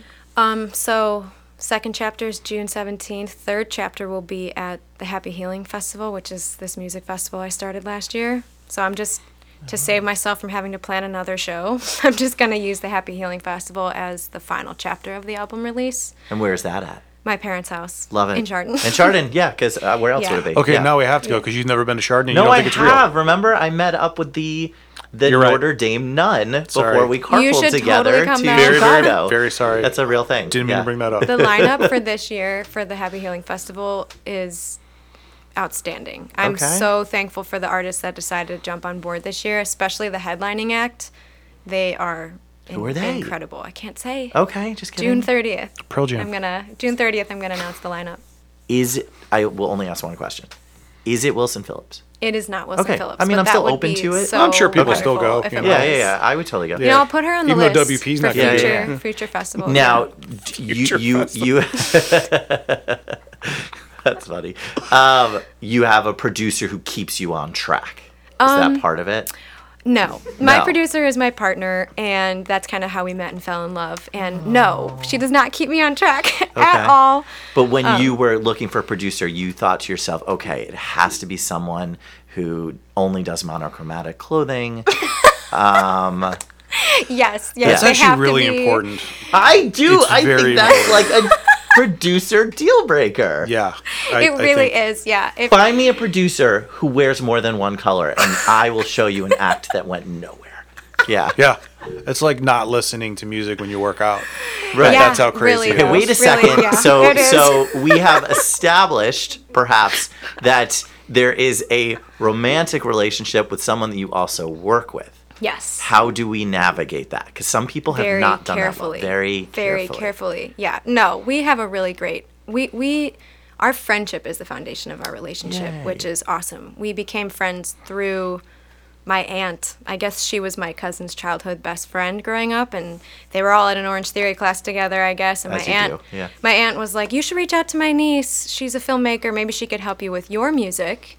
So Tori emailed me through my website and said, "Hello, I'm Tori, and I'm looking for What up, for stalker fangirl? right? oh, we should also mention Tori's been here the whole time. Yeah, I she's don't know that here that is conveyed on radio, but yeah, yeah, yeah. I would have kept it on. I didn't. That's And so also, like multiple times, you're laughing, and then you're not audibly laughing. Yeah. I'm like, it's Ah, fine. it's you're allowed to amazing. laugh. It's okay. Okay, so sorry, you were saying stalker fangirl Yes. wrote you on yes, your website. I got yeah. this super creepy email. No. I got this email from her saying she wanted some help with some behind the scenes video, and I've nothing ever line. came from it because Yeah. she never followed up, and not, neither did I. Um, but Ah, then the she game put is me. afoot. She randomly. we might want to try a new method. Yes. this email sparring is getting you to nowhere. I have Balls nei- in her court. I have Yeah. neither a video nor a date. We should try something else. You just get done sending. You say hit send, and you're like, "Pfft, she's got no idea what to do now. I think it's because I'm wearing too many colors, so I'm going to drop down to one. yeah. Yes. Yes. Okay. So that went nowhere. yeah, so that went nowhere. And then about two months after that, she randomly put me in a WhatsApp WhatsApp group message for a meditation challenge with a bunch of people I didn't know, and I was like, cool. I like meditating. Dude, you got moves I don't know about. Well, she had a partner That at the time. Like we weren't. Even, it was so platonic. It was so platonic. Like completely. Their relationship ended up just fizzling out by the end. And I asked her if she would produce my record. And through that process, we realized, oh, we actually like kind of have a crush. Have a crush on each other. We're we've kind not of been the together same. since- Just want to establish that right now because oh I oh my god, when I was dating, 20 minutes. And I'm like, fine, forget it. I didn't like you anyway. I'm more I certainly thinking couldn't put in the seven to nine months. I don't know. Well, No. that sounded like a long time. there Yeah. are relationships in my life that I would end immediately. Immediately. Like friends I've had my whole life who I care deeply about, who I would cut out of my life immediately if they put me in a meditation group text. like I would cut them out. I'd be like, you know what? We had a good run. Right. Meanwhile, I'm Um, like, but sweet. WhatsApp? No, I'm out, Tori. I would read. Like, so, I'd yeah. read so much into it. I'm like, you need to meditate. Fuck you. No, I was like, I was like, I don't know who these people are, I'm but this sounds cool. I'm so fucking centered. Fuck you. And like that's and I like there.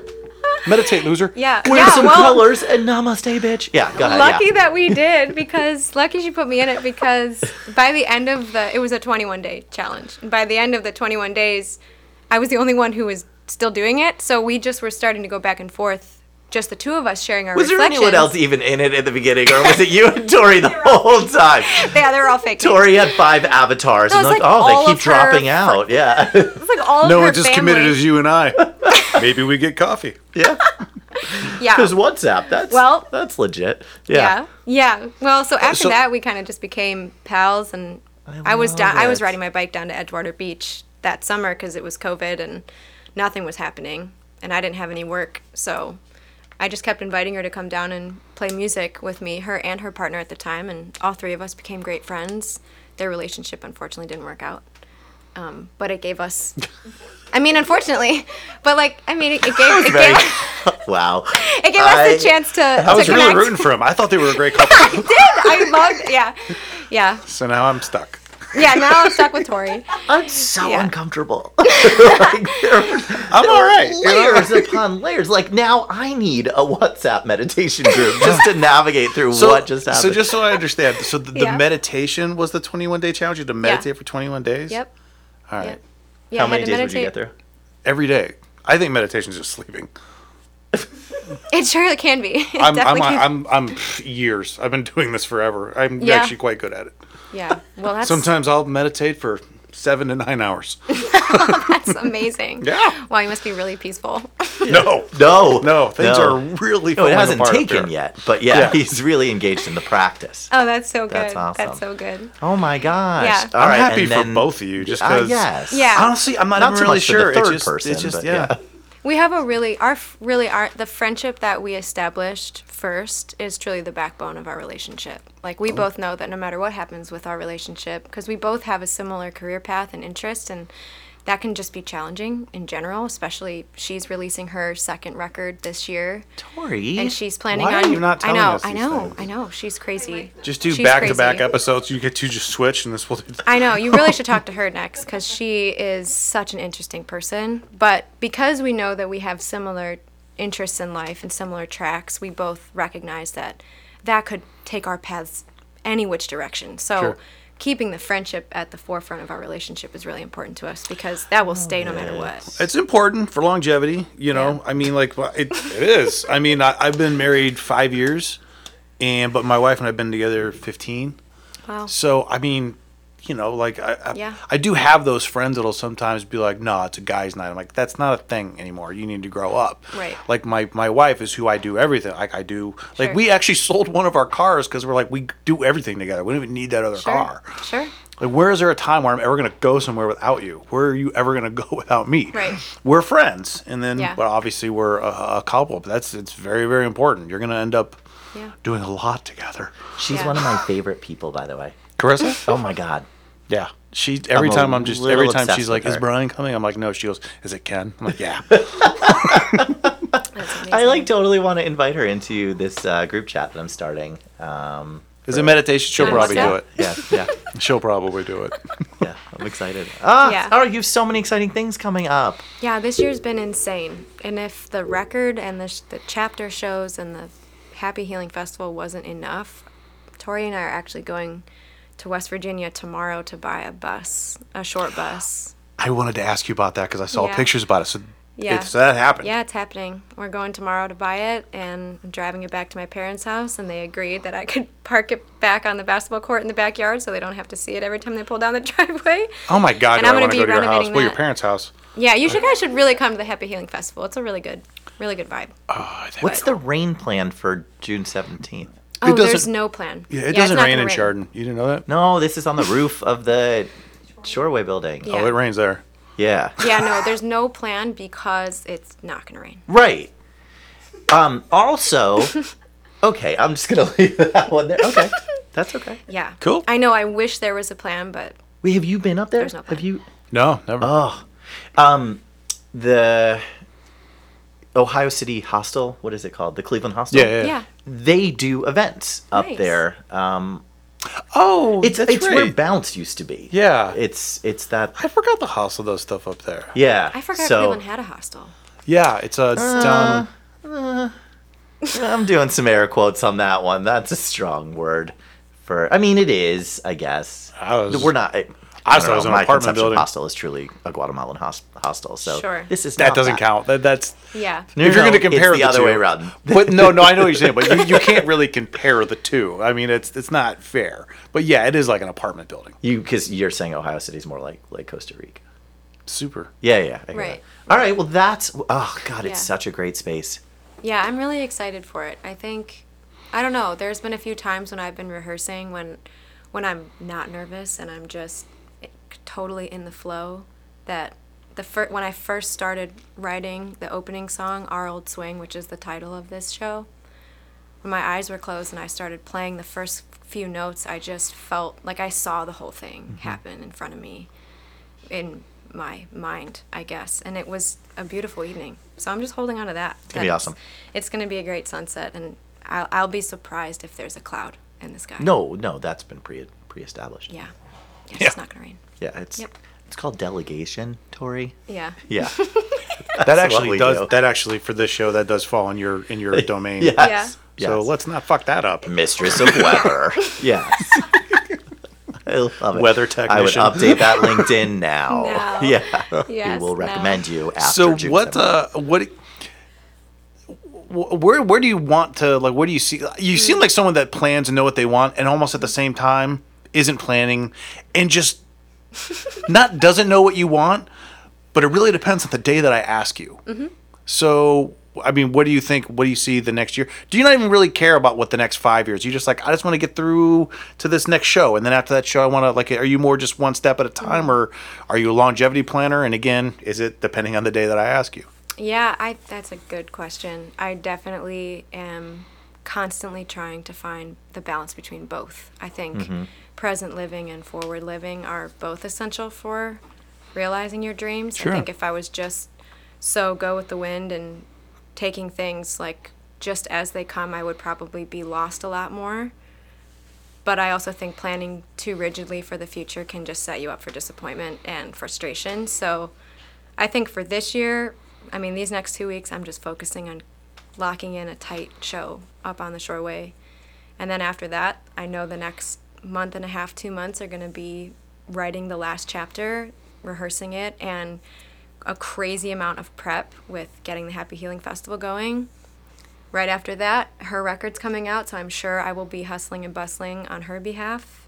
And then, really, the rest of the year this year is going to be getting that bus renovated and hopefully mapping out a living room or backyard tour for next year. I mm, really want to spend next year traveling around the US mm-hmm. and kind of growing the music audience in a wholesome and intimate. Grassroots. Yeah, I I'm gonna yeah. set you up with a gig in Vermont that you're Please. gonna love Oh because my Vermont, you're gonna be so big I, in I've Vermont. always I've heard that from so many Gonna be people. so big in Vermont. I lived there for six years. He's trying to take her By the way, yeah. by the way, this is where I have to like.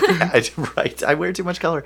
Um, this is where I have to correct what I've already said, and now I'm realizing you're saying the Shoreway building. Yeah. I always keep thinking the knitting building, which is where Oh. um, Bounce was. The Shoreway building. That sunset's going to be insane. Yeah, it's you know right where behind the Shoreway building Brewery. is. Yes, I, I, I was sorry. I was thinking. Uh, I was still knitting talking about the Shoreway which- building. It's a good thing we cleared that up Yeah, because if you yeah, went to that show, it would have sucked for you. well, the knitting building is the knitting building is still lovely, but Yeah. that Shoreway building. I mean, Yeah, that's you- right. I live right there. Oh, right on. Uh, Yeah. And so that's You get to look over the whole lake that is going to be a sunset. and the skyline. Yeah. Okay. All right. Yeah, really looking forward to that. Have you? Probably the most important question. Have you named the bus? Oh no, not yet. I have to actually Oh, okay. drive Let's it. just. her drive her it. Her. I don't- I'm not sure. I feel like it's always a her. Yes.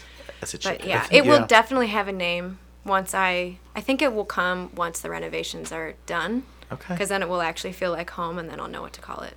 But yeah, I'm that's my hope for next year. After after next year, I haven't a clue what I'm doing. We talk about parking the bus on a plot of land, turning it into an Airbnb, and buying a one way to Europe, and tr- trying to do something similar over there. We both have a fascination with European culture. I know I want to learn French and German, so to just get over there and kind of figure it out once I get over there, that that feels good.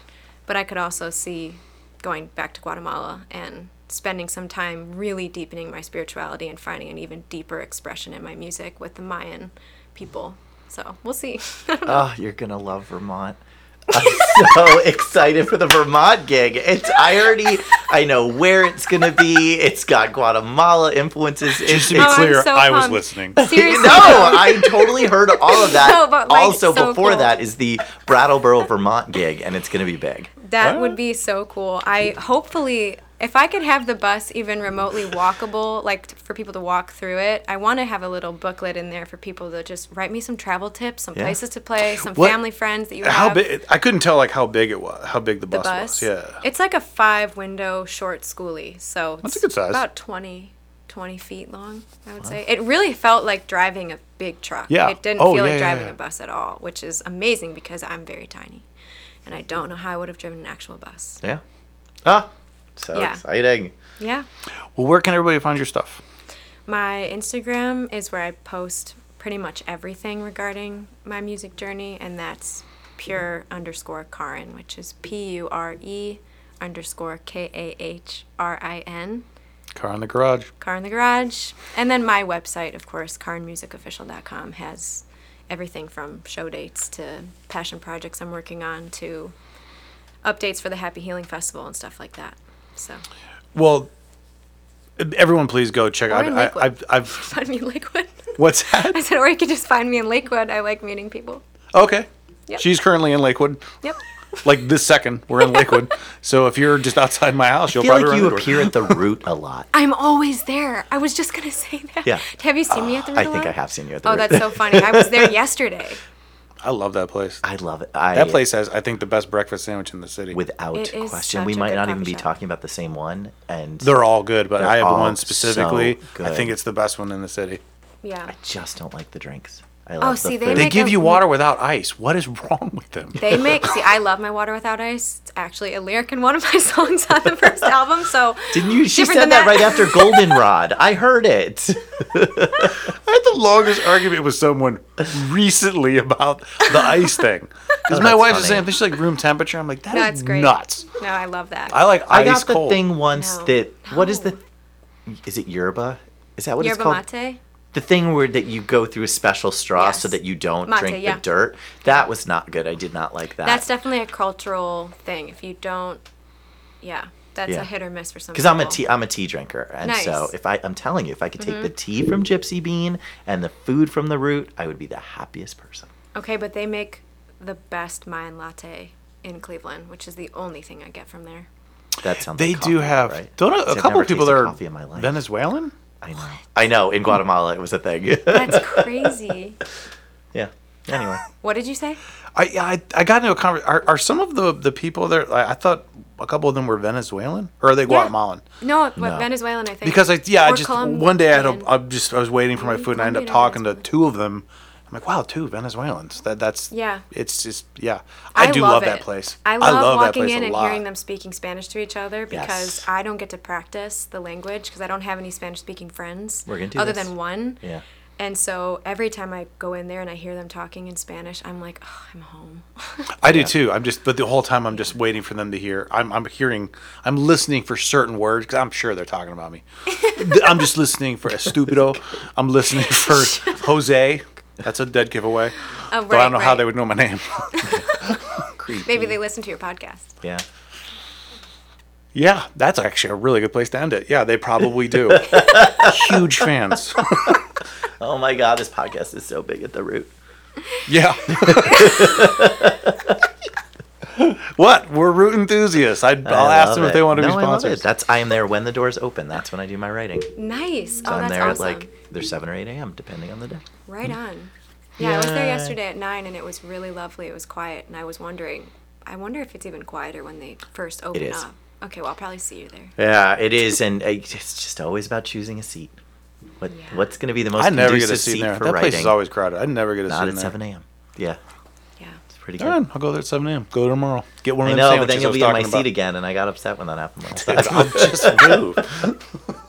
Good lord. You did, and they and people get concerned because when I go into Gypsy Bean and I'm meeting you there at 7 a.m. and they don't know that I know you, they look at me like, "Oh," I'm like, "No, no, it's fine. He's gonna move." Like, Oh man, that they first like time, they get upset. They're like, "Oh no!" There's 40 seats poor in this Somebody's in your seat. I have I have this one. It is the perfect It seat. is- well, that's why I picked yeah. it. yes, and I and that's There's why 40 moved. seats in this place. Yeah. I walk in there at 7:01 to meet him. There's no one in there, obviously, and I sit down in his seat. Yeah. And like the person behind the counter was like, "Oh, We should have known. all right, man, good luck." and then Ken walks in. He doesn't even get to the table. He's like, "That's my seat." I'm like, shit, sorry. and then they working there didn't know that I I knew him. They're like, "Oh, we don't totally want you greeting customers that way, but we support Right. that because that's totally your seat." Yeah, so it's okay. It is the best seat in the house. I It know is why the you best picked him. seat. That's why I picked it. I love it. Ah, Well, so again, good. everyone, thank you so much for Oh, coming Thanks on. so a treat. I really do. This was a lot of fun. I hope you had fun. Yeah, Yeah, I I know we did. got to talk about some serious stuff, make some jokes. It. Yeah. Really, I mean, the performance again. I, So I cool. know it's that's just great. I really do. I get such thanks. a. You're only the second person to ever do that Oh, uh, on the podcast. It's just it's it's really. I just I love hearing stuff like that, especially from original artists. You seem like you ha- know exactly what you want and don't have any idea what you want all at the same time, and it's amazing. I love that. Yeah. Finding finding my way. Yeah. Slowly but surely. Hey, But you thank know, but you know, you have to find your way. Most of us Yeah. just kind of fake our way through that, and we're all like, "Nah, I'm good. I know what I'm supposed to do." Yeah. So thank you again for coming on, Yeah. Ken. What do you have coming up? Nothing. This is all I do. Okay. Uh, I had uh, dinner, hopefully. Uh, Okay. Great. I'll probably go to sleep. It's almost eight. I gotta. Wow. Well, you gotta get to bed too. Yeah. Yeah. Tori's got to go to sleep. All right. and we'll bring Tori on next time. Yeah. Thank you so much, guys. Of course. That's Thank it. you. Thanks, everyone.